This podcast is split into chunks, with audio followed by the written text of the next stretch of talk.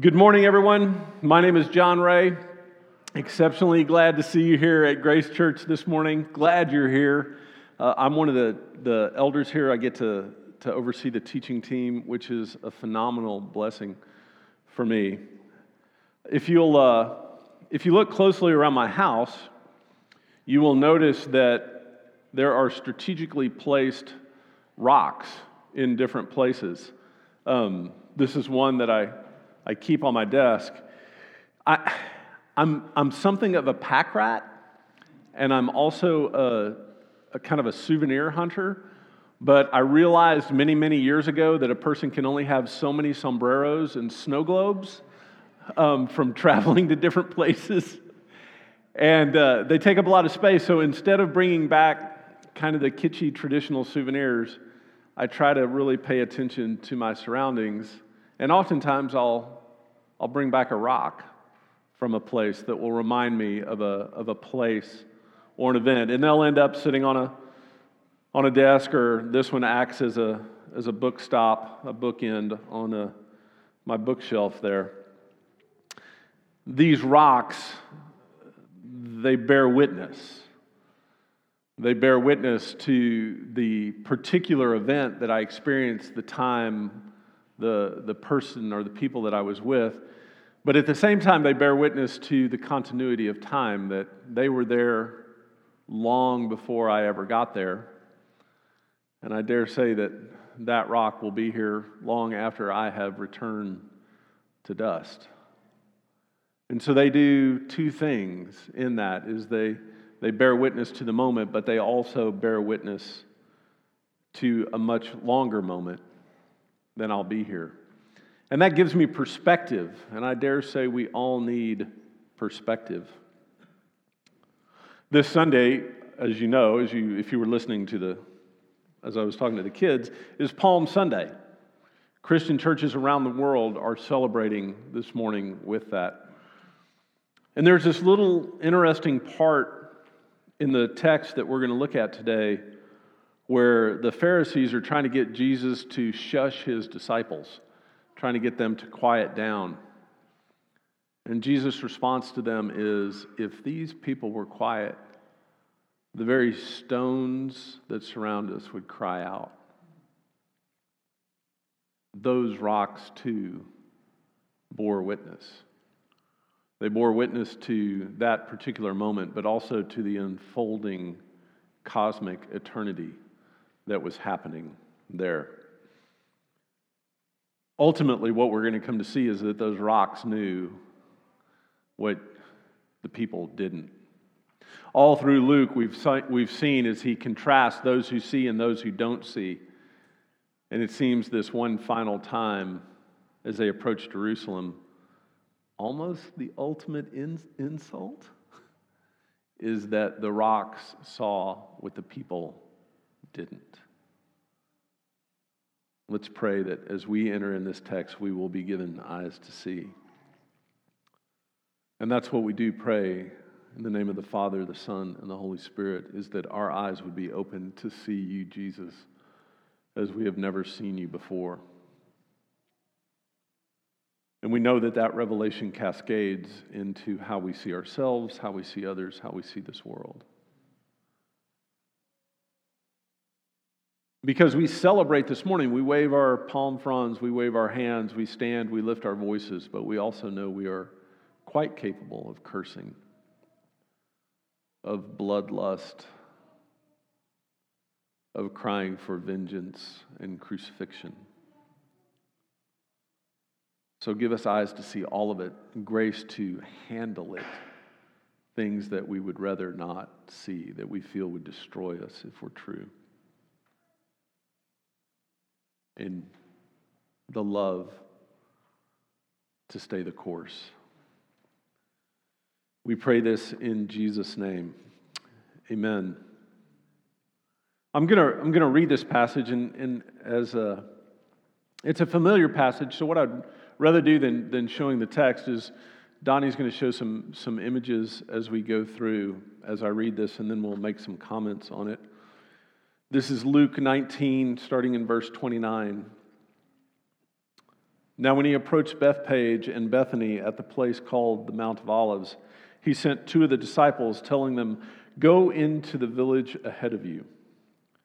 When you enter it, you will find a colt tied there that has never been ridden.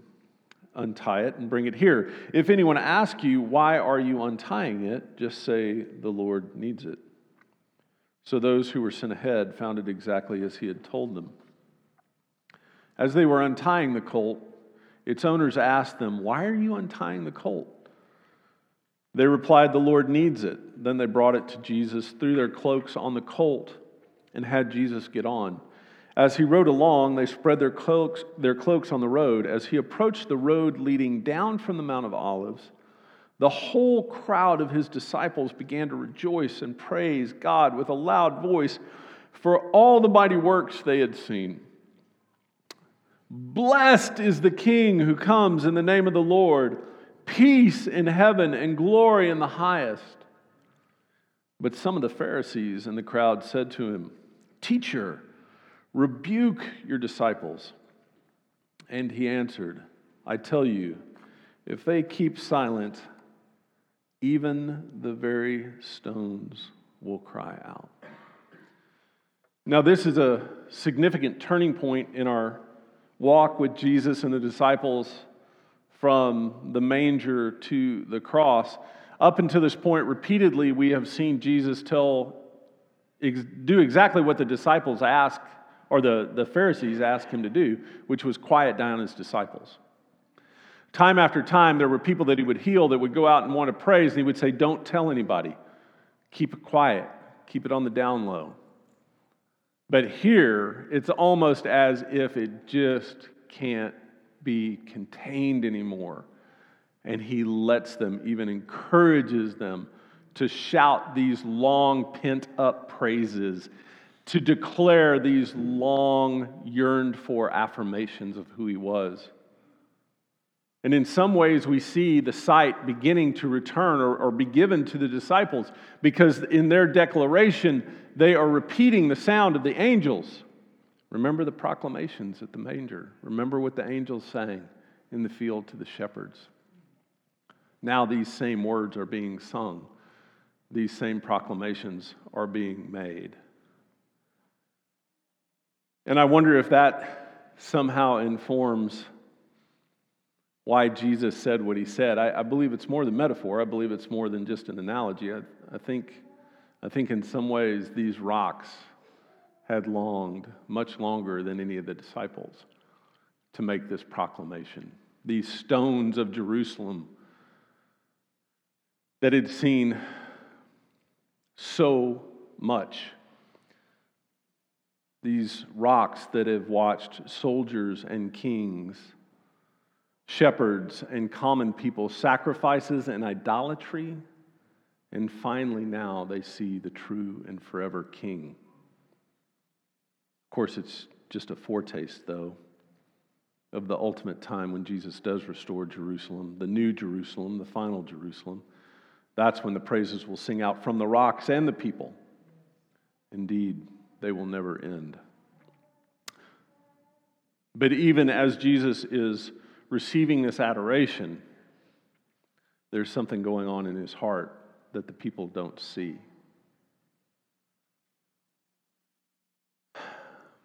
You know, I think one of the problems of being a parent is that you know too much.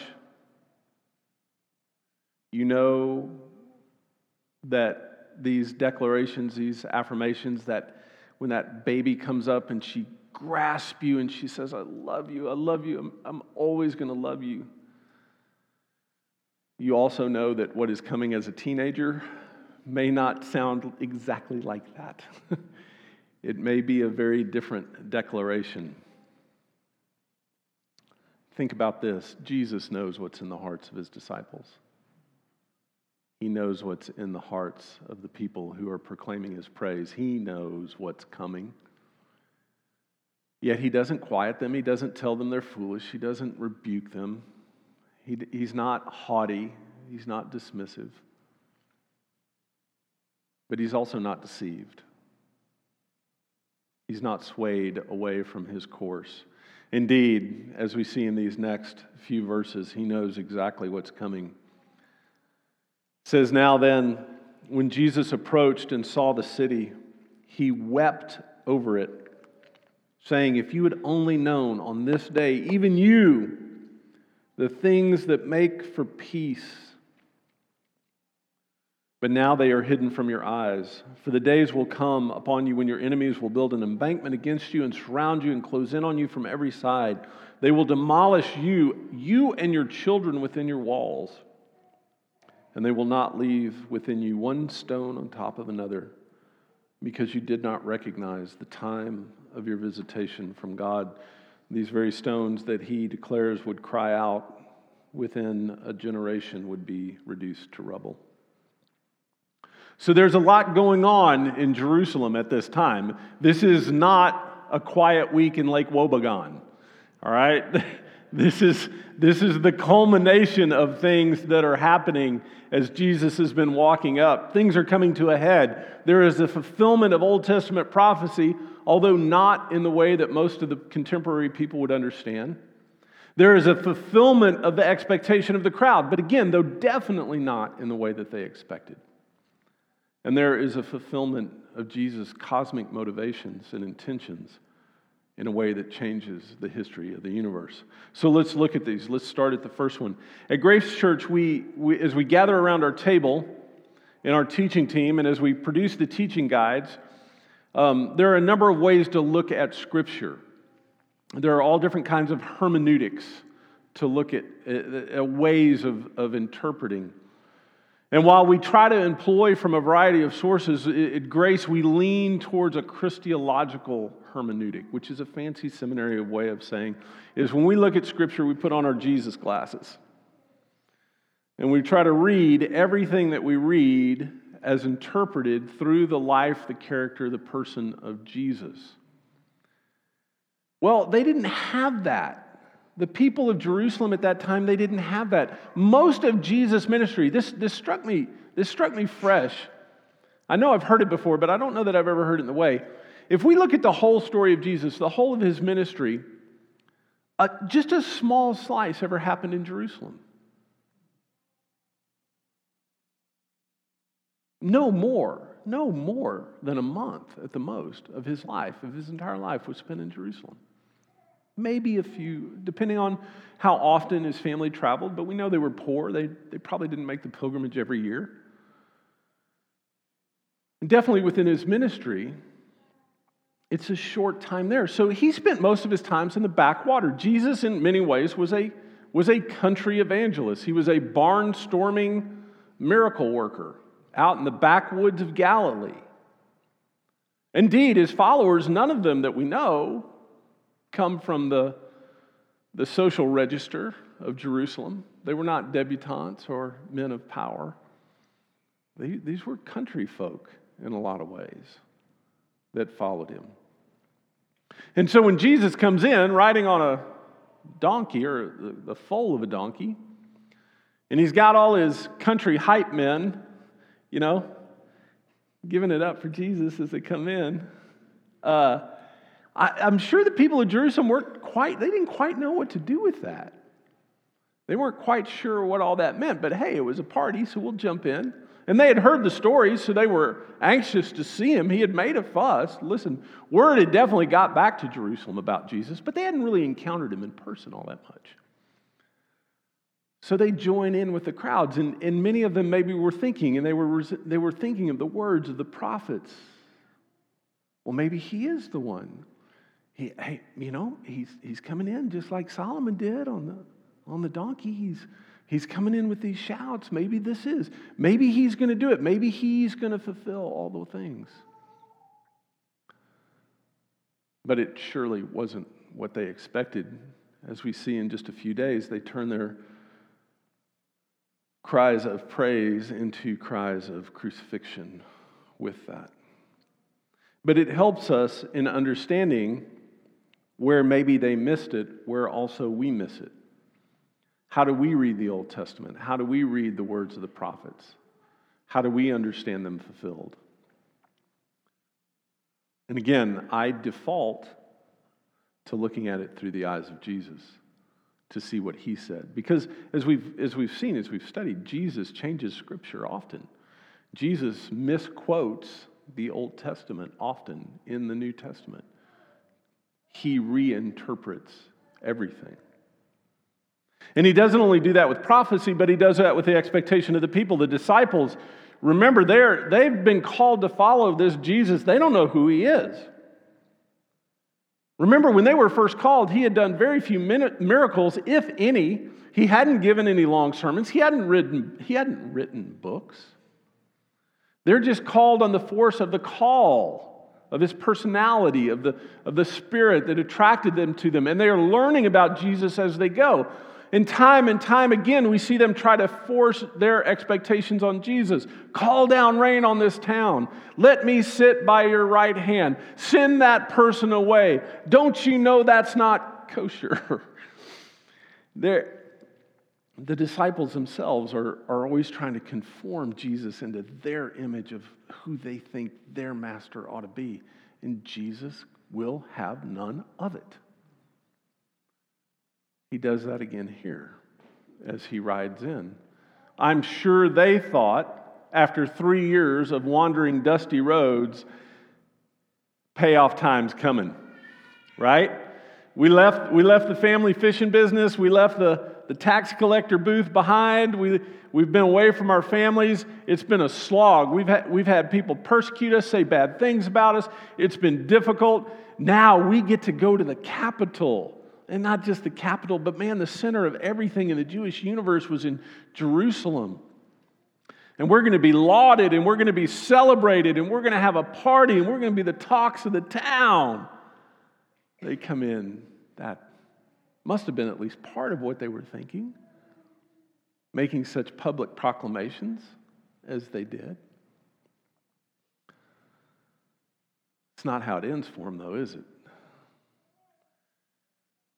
Not how it ends at all. But in the end, what we see, and the most important thing, is what happens in Jerusalem and how that reflects Jesus' agenda. Because again, Scripture shows us time and time again, He's the only one that sees.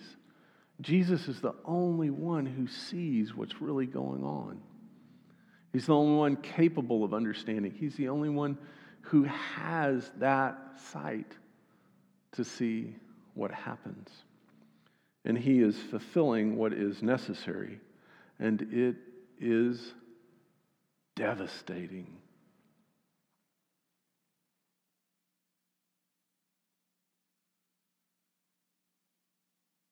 As we ponder this week,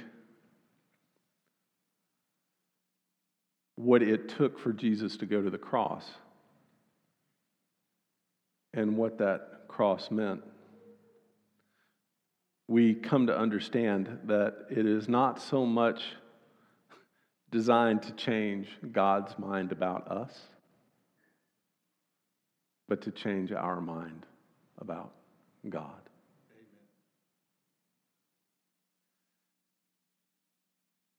We see that Jesus not only taught a revolutionary way of, of being, but he embodied it. Jesus didn't come so much to deliver a treatise or give us a tract or leave us a book to read when we get around to it. But he invites us into this relationship to follow him and to experience what it means to be truly human Jesus is the only way. And he doesn't just teach us that, he shows it to us. And it cost him his life. And so that's why we come in on a Sunday morning here and we wave palm fronds around, because it takes us back there. It focuses us with that. And that's why as we walk through this next week, we will sit around a campfire and read the words and then walk off in silence, and why we will show up early on a Sunday morning to shout hosannas at resurrection. It's because we need this reminding and we need to embody it We need to do something about it. We don't need to just read it and then change the channel to something else. But we need a visceral experience of it to conform us. And this does three things. As we do this, as we participate in these times, in these seasons, in these celebrations, it focuses our imagination. If anything, in our day and age, our imagination is so distorted, our imagination is so toxic because it's ruled by the images that we see on the TV or on the billboards or here through the podcast, through the radio, through the different things. We go about our business buying and selling, trading, and our imagination becomes clouded, constricted, cancerous. And so we need to focus our imagination on that which gives life. We need to focus our imagination on that which is true. And so, yes, we read the story, but we also participate in the story. And as we do that, things open up. And so, this, this week radically focuses our imagination. The other thing it does as we go through here is that it frames our reality. We constantly have the world, the flesh, and the enemy, what the Bible calls the three adversaries, trying to frame the questions in such a way where there is no out except violence. It's constantly trying to frame the questions where there is no out except to escape. To frame things in such a way where there is just hopelessness. Listen, there could be no more hopeless feeling than what the disciples were come to feel in a few days at the foot of the cross. You think your situation's hopeless? I think my situation's hopeless. Pales in comparison to what the disciples must have felt. And yet, next Sunday, we come to celebrate resurrection victory snatched from the ultimate jaws of defeat. That in turn reframes our reality so that we can see things differently. And that's the last thing that this does is that it fosters that hope in us.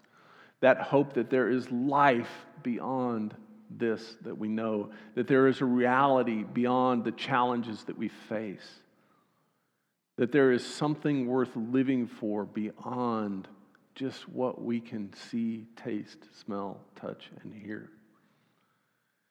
So, yeah, we wave our palm fronds this Sunday, but we do it with humility as well, knowing that we need the resurrection that is coming. Um, driving in this morning, I don't know if y'all heard it, but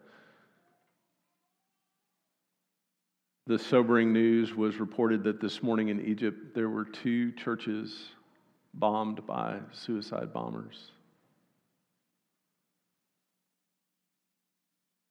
So I sat here and watched y'all come in this morning, thinking about what it must have been like there in Egypt as worshipers came in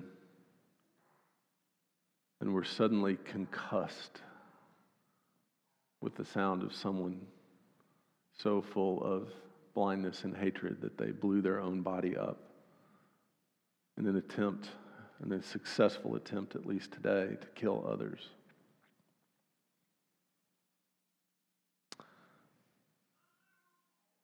That should not diminish our worship. It should inform it, though.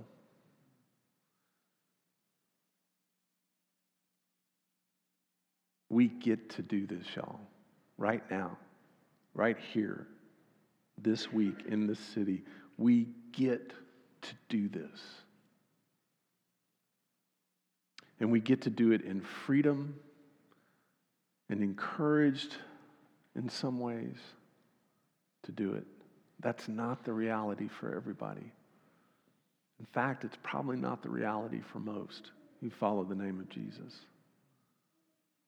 So let's take this week, let's take this time, and let Jesus do his thing among us, in us, and with us. I want to lead us through as we approach the table today. In a confession that is informed by the tragedy that has come, but not just this one, because it's, it's significant because it's now, but it's not significant because it ain't new. It's been happening since the garden, really. We've been blowing each other up and, and using the justification that God gets glory from it. That's what we do. We praise on Sunday and then we kill on Monday. But Jesus has a different way. And let's see if he can form that in us this week. If you'd stand with me. We're going to alternate reading, so we'll read the first slide together, I'll read the second, we'll read the third together, and so on as we go. You'll get it. All of the italicized words we read together. Jesus, our Lord, we shout hosannas to praise you. With eager hands, we place our palms of praise on the path before you. Yet, Lord, we confess that these mouths that seek to praise you often deny or defy you. We confess that the hands that seek to serve you often become fists. We confess our praise is often empty. Just as the people of Jerusalem did long ago, we sing Hosanna, but will cry, Crucify. As the crowd laid their palms in front of you, we took no glory, you took no glory for yourself. Yet we confess that we crave acceptance and take the easy way. We do not stay true to your will. Forgive us, Lord, and help us to follow the way of obedience to the Father. Help us to be faithful and loving servants of Jesus, our King. We pray in the name of the Father, and the Son, and the Holy Spirit. Amen. I'm going to ask the worship team to come up as we transition. You can have a seat as we transition to this time of communion and of taking an offering and a prayer. It's a glorious season, but it's a it's a it's also somber. If there is something that you need to do with Jesus, if there's something you need to get right with God, if there's something in your life that is hindering your ability to engage, find someone you trust and pray with them. And then come to the table, receive the broken body and spilt blood of our Lord Jesus. Receive it in solidarity with our brothers and sisters this morning in Egypt who mourn, who grieve, and yet still believe. Receive it in solidarity with everyone who is homeless and hurting this morning. Receive it also in the company of the saints, those who have gone before us, who know that intimacy with Jesus now, that right now is still yet a promise for us. But receive it humbly and receive it with gratitude. Thank you for being here this morning.